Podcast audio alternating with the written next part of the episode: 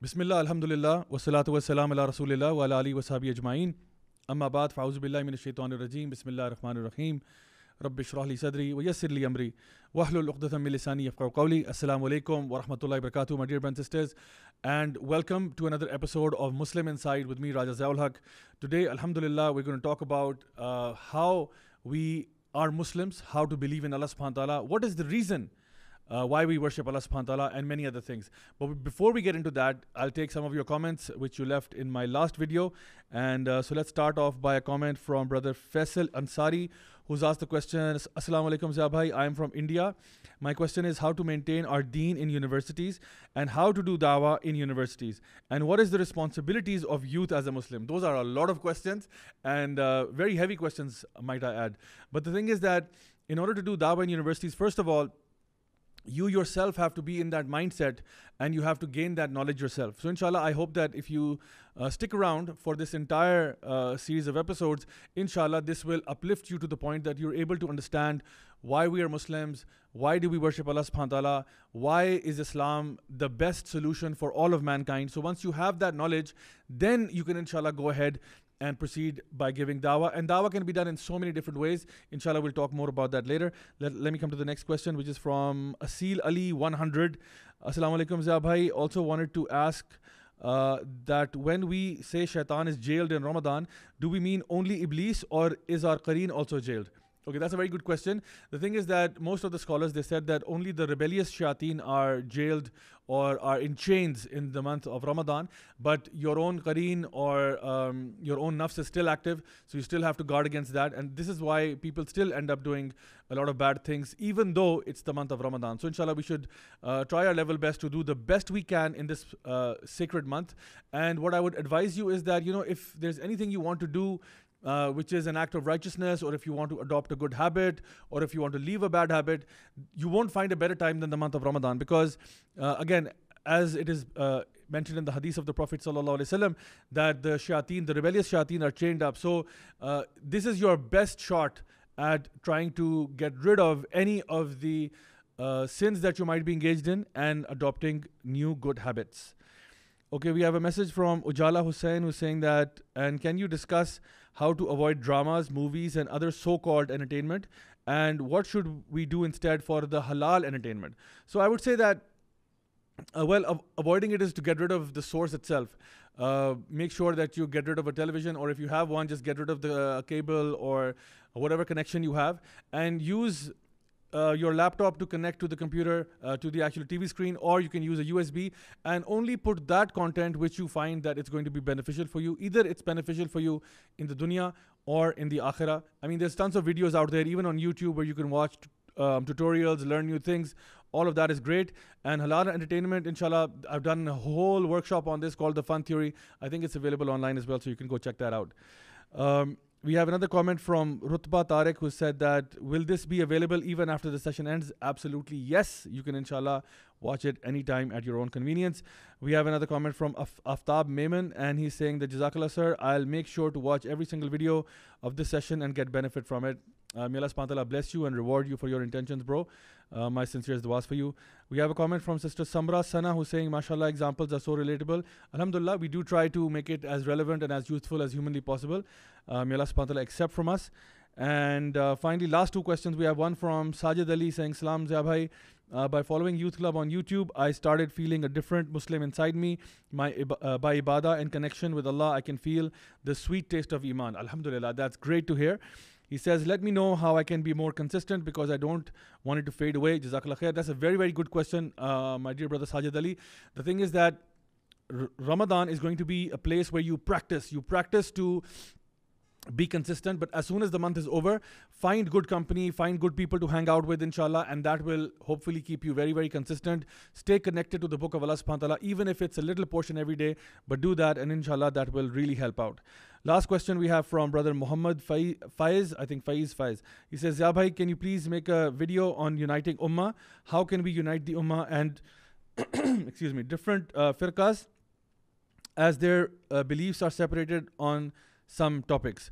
Right. So, bro, the thing is that this particular course that we're, going to do uh, that's the whole essence of it. We want to unite on a single platform. We believe in the same Allah subhanahu wa ta'ala we follow the same messenger, the Prophet Muhammad and we believe and follow the same book, which is the Noble Quran, then why are there so many differences? So inshallah, we'll go very, very slowly, step by step, inshallah, so that we can become better Muslims and hopefully uh, unite the Ummah. Now, last time, if you guys remember, we talked about the Muslim worldview. We talked about what it means to be a Muslim. Why are there so many differences in worldviews? People view certain things.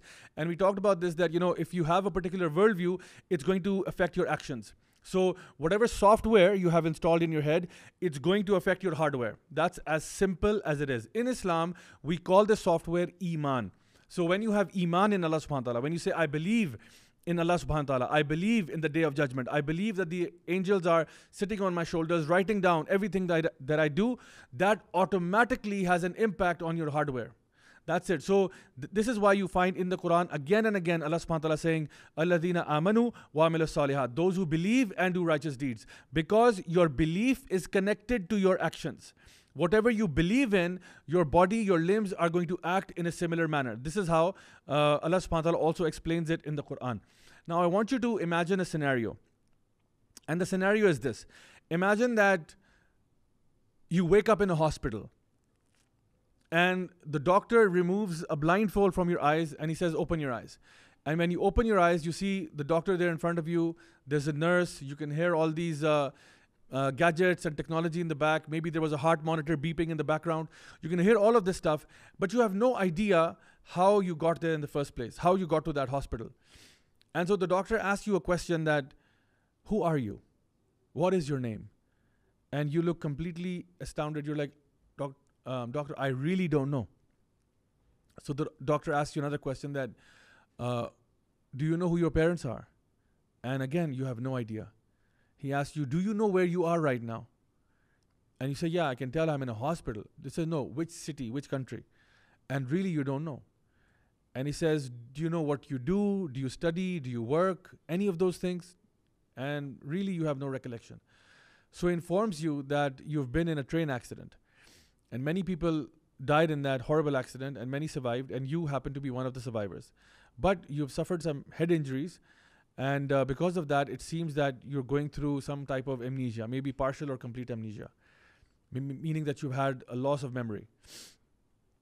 So the doctor instructs the nurse that please bring some of those bags that came along with all of the luggage that came uh, when a lot of the patients were brought to the hospital. So a lot of maybe 10, 20 different bags are brought in front of you, and then the doctor picks just picks one random bag up because he thinks or he assumes that this belongs to you.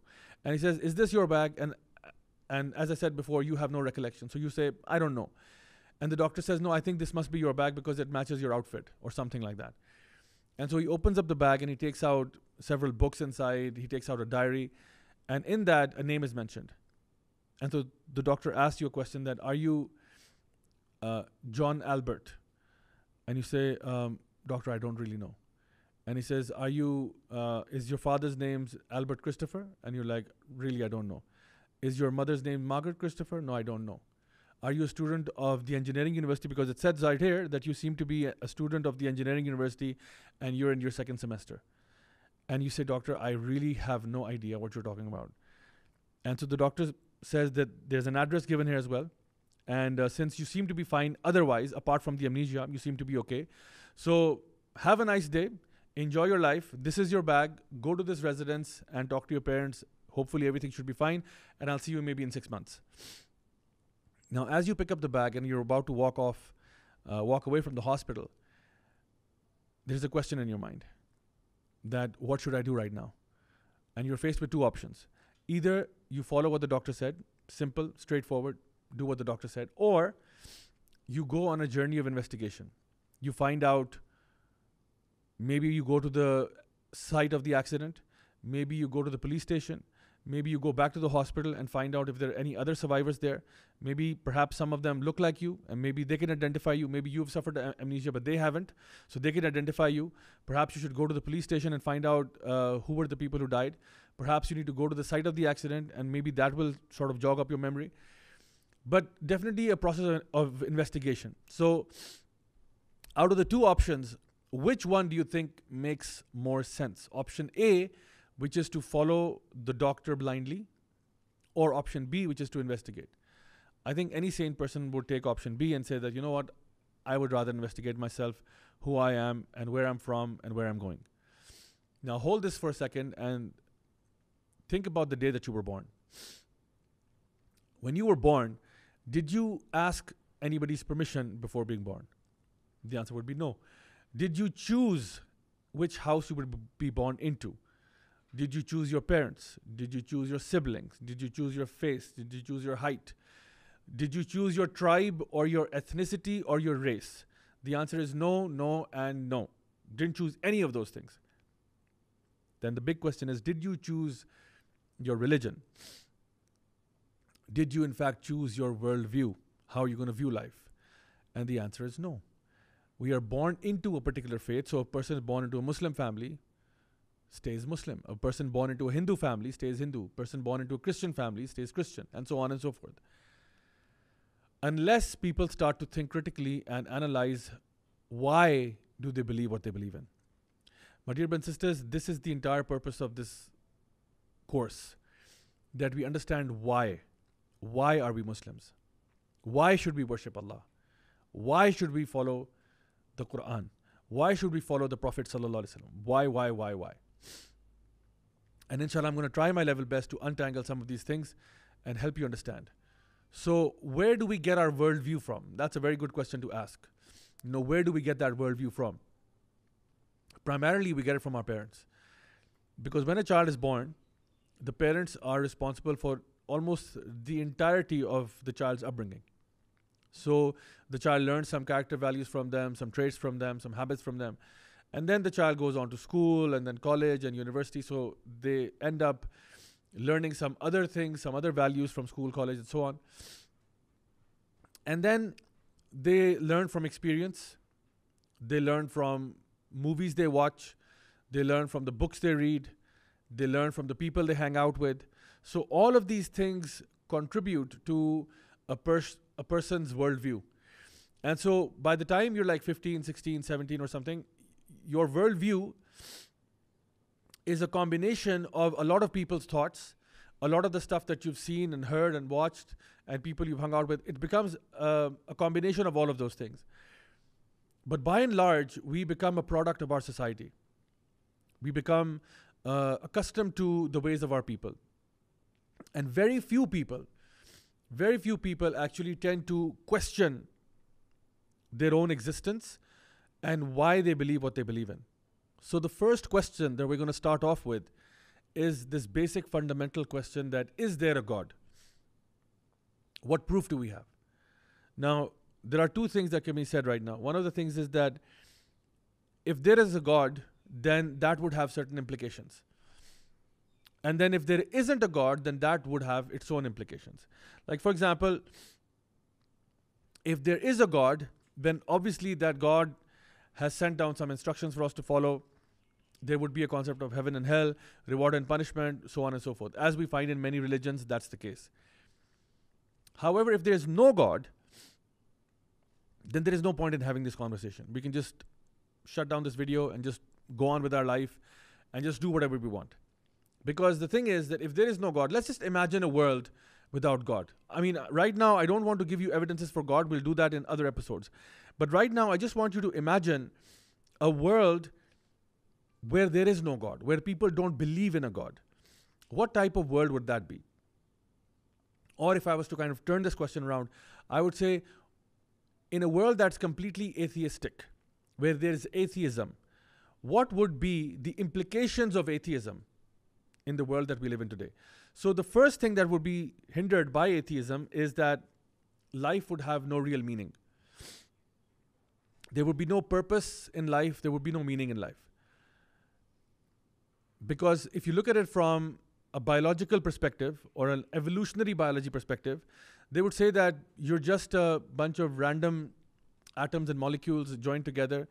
You're just a product of chance, uh, natural selection, you know, and uh, random mutation. All of this stuff has been happening. So you basically are an accident. You basically are an accident. Completely looking at it from an atheistic perspective. Think deeply about this. From the atheistic perspective, you are a big, fat cosmological accident. That's what you are. And accidents have no purpose. I mean, if I was to spill a glass of milk, what is the purpose of the spilt milk? There is no purpose. Accidents don't have purpose. So the thing is, you would be left absolutely clueless that, okay, so why do I exist? I don't, I mean, this is just a, it's pure accident. Even if I don't exist, would it really matter? No, it wouldn't. So that's the first thing. The other thing is, a person might say, like, for example, Richard Dawkins, who's a very famous uh, author of this book called The God Delusion, who basically argued that uh, we can look at purpose from a biological standpoint. And from that perspective, from pure biology, your purpose in life would be survival and reproduction. That's it. Your purpose in life from a biological perspective, as per Richard Dawkins, would be just survival and reproduction. That all you have to do is just exist and reproduce. From that perspective, the more you exist and the more you reproduce, the more successful you are in your purpose. So, given that, Isaac Newton was a complete failure because he had no kids. So, he basically failed in his purpose of life, which was that he survived for a few years, but he didn't reproduce. So, basically, he didn't really achieve that high maqam or that high station of what a human being was supposed to do, which was survival and reproduction.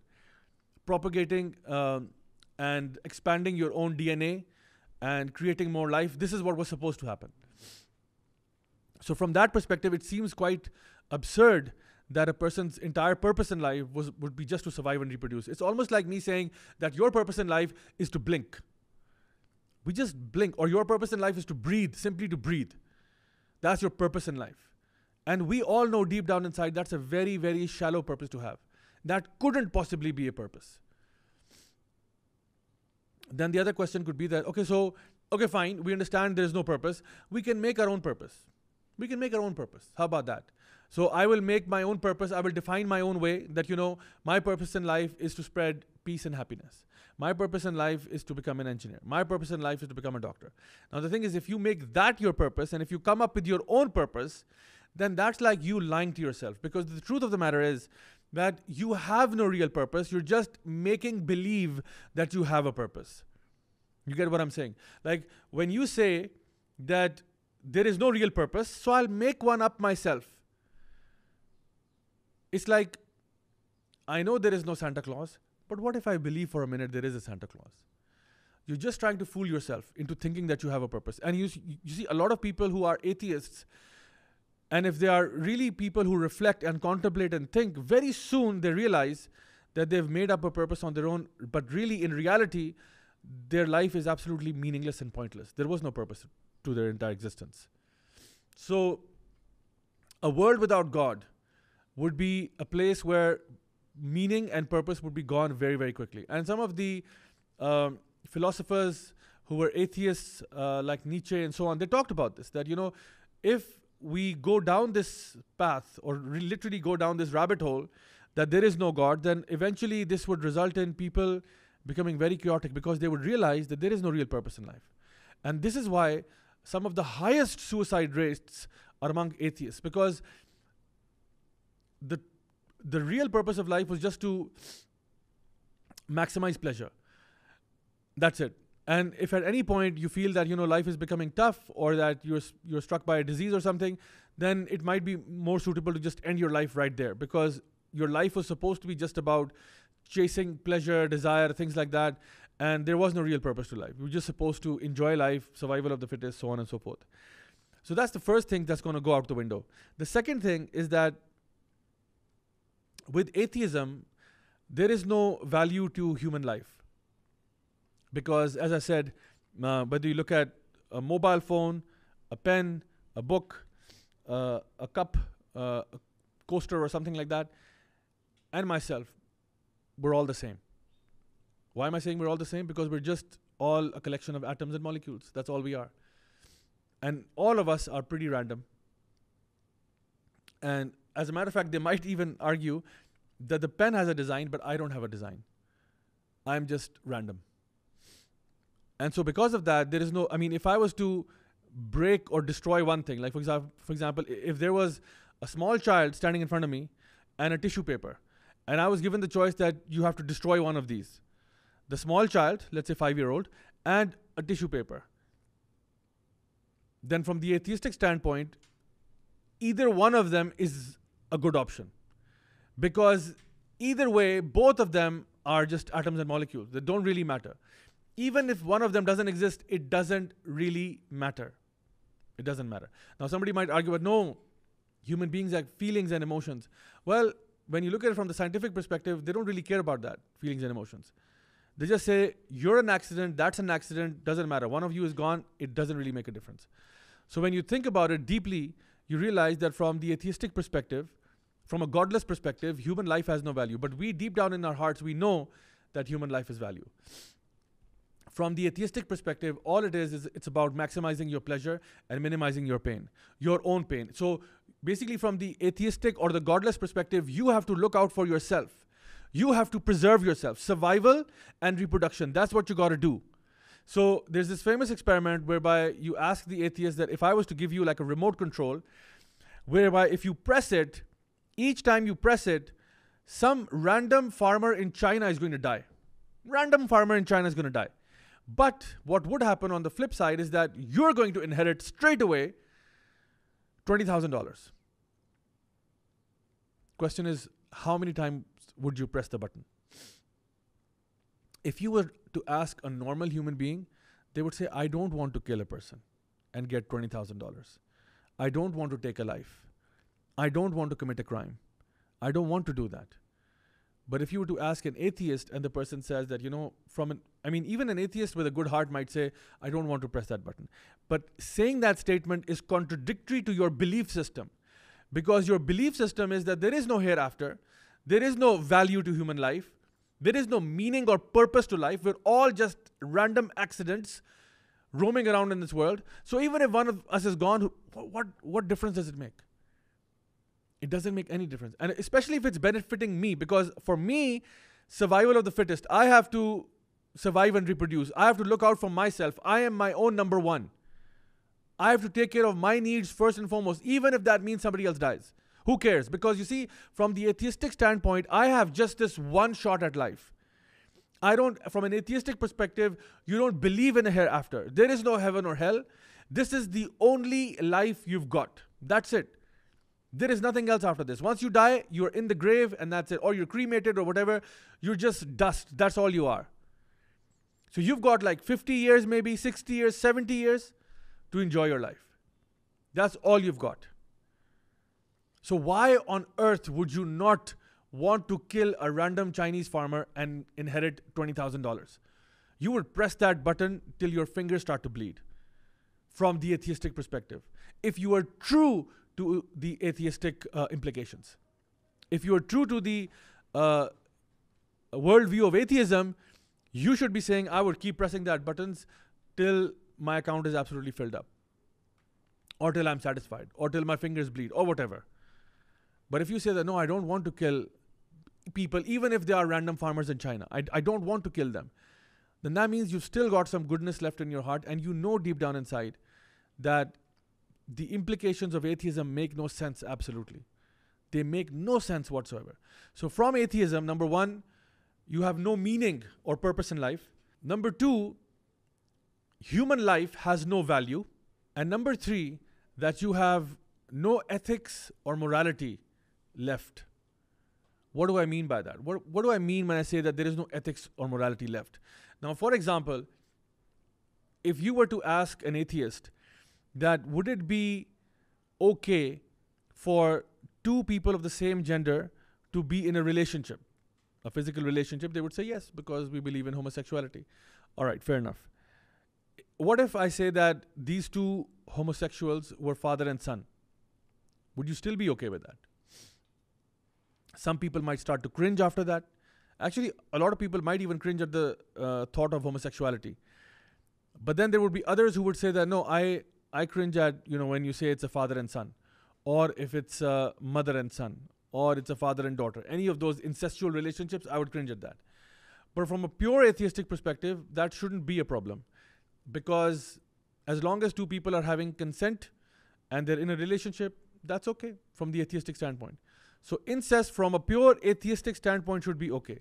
As long as there are no children. Because somebody might come up and say, no, but if they have children, they might be born retarded and what have you. But the thing is, I'm not talking about children. I'm talking about taking contraception. And obviously, if it's a father and son relationship, you can be sure are not going to be any kids involved. Now, the thing is that if I was to take it a bit further, what if a person was to have a relationship with, let's say, somebody who's dead? From the atheistic standpoint, would that be okay? Any normal human being would cringe at the idea of that. That a person having relationship with the dead man, that's sick.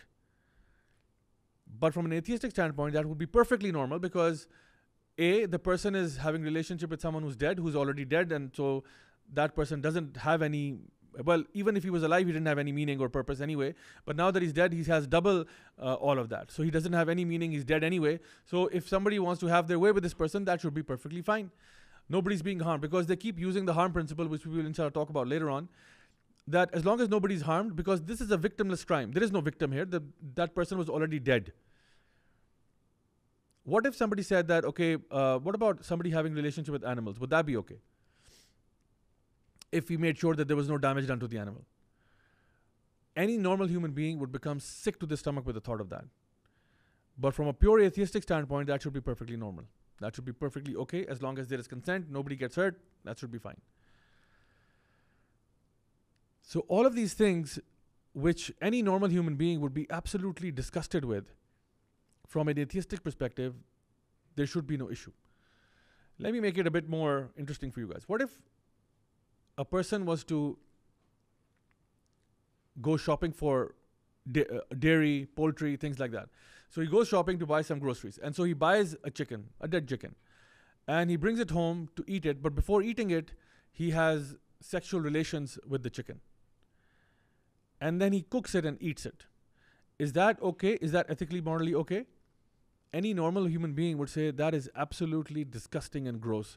But from the atheistic standpoint, that should be perfectly normal, and you shouldn't have a problem with that because no rules were broken in this whole process. My dear brothers and sisters, what I'm trying to tell you is that from the atheistic standpoint, there is no grounds for morals and values and ethics. Everything becomes uh, subjective. Everything is subject subject to change. So there is no objective morality here. Uh, we as Muslims know that our ethics and our morality comes from Allah subhanahu wa ta'ala, comes from God Almighty. Allah tells us, do this, we do that. He says, don't do that, we don't do that. So for us as Muslims, we don't encourage or we don't uh, endorse homosexuality or bestiality or necrophilia, zoophilia, whatever you might have it. We, we don't incest, nothing. All of these things are impermissible in Islam. As a matter of fact, two people who are of the opposite gender, even they cannot have a relationship unless it is in the form of marriage, in nikah. So we know where our objectives and our morals and ethics are coming from. But from the atheistic standpoint, anything goes. And this is why you find that the most bloodiest of wars have not been conducted by religious people, but rather by people who didn't believe in God. You look at uh, the 20th century, uh, there's a book by Zbigniew Brzezinski called uh, Turmoil um, Go- and Global Conflict, something along those lines.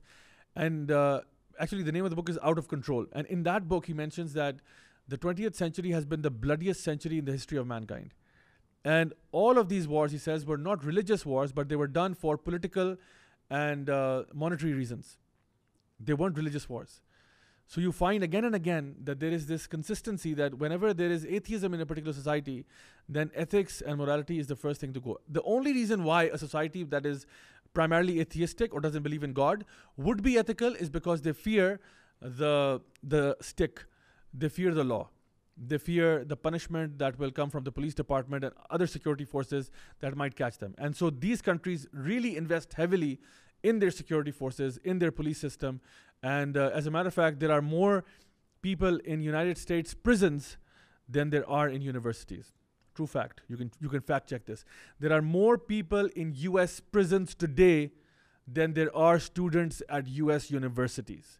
This is why they have to have a huge massive system because people when they realize that there is no real ground for ethics and morality we can pretty much do what we want because this is the law of the jungle it's survival of the fittest then people will go and do whatever they want and when that happens then the police comes in and grabs hold of these people so my dear brothers and sisters today what we have learned is that in a world that's godless and based upon principles of atheism three things are gone first and foremost life ceases to have any meaning there is no value to human life and there are no real ethics or moral values. So inshallah, in the next session, we will talk more about how can we prove that there is a God because we've made some really fantastic claims here. Inshallah, in the next episodes, we're going to talk about that.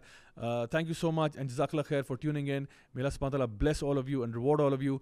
Please don't forget to share your comments in the comment section. I will try my best to inshallah answer some of your questions uh, in tomorrow's episode. Until then, do take care of yourselves. Wassalamu alaikum wa rahmatullahi wa barakatuh.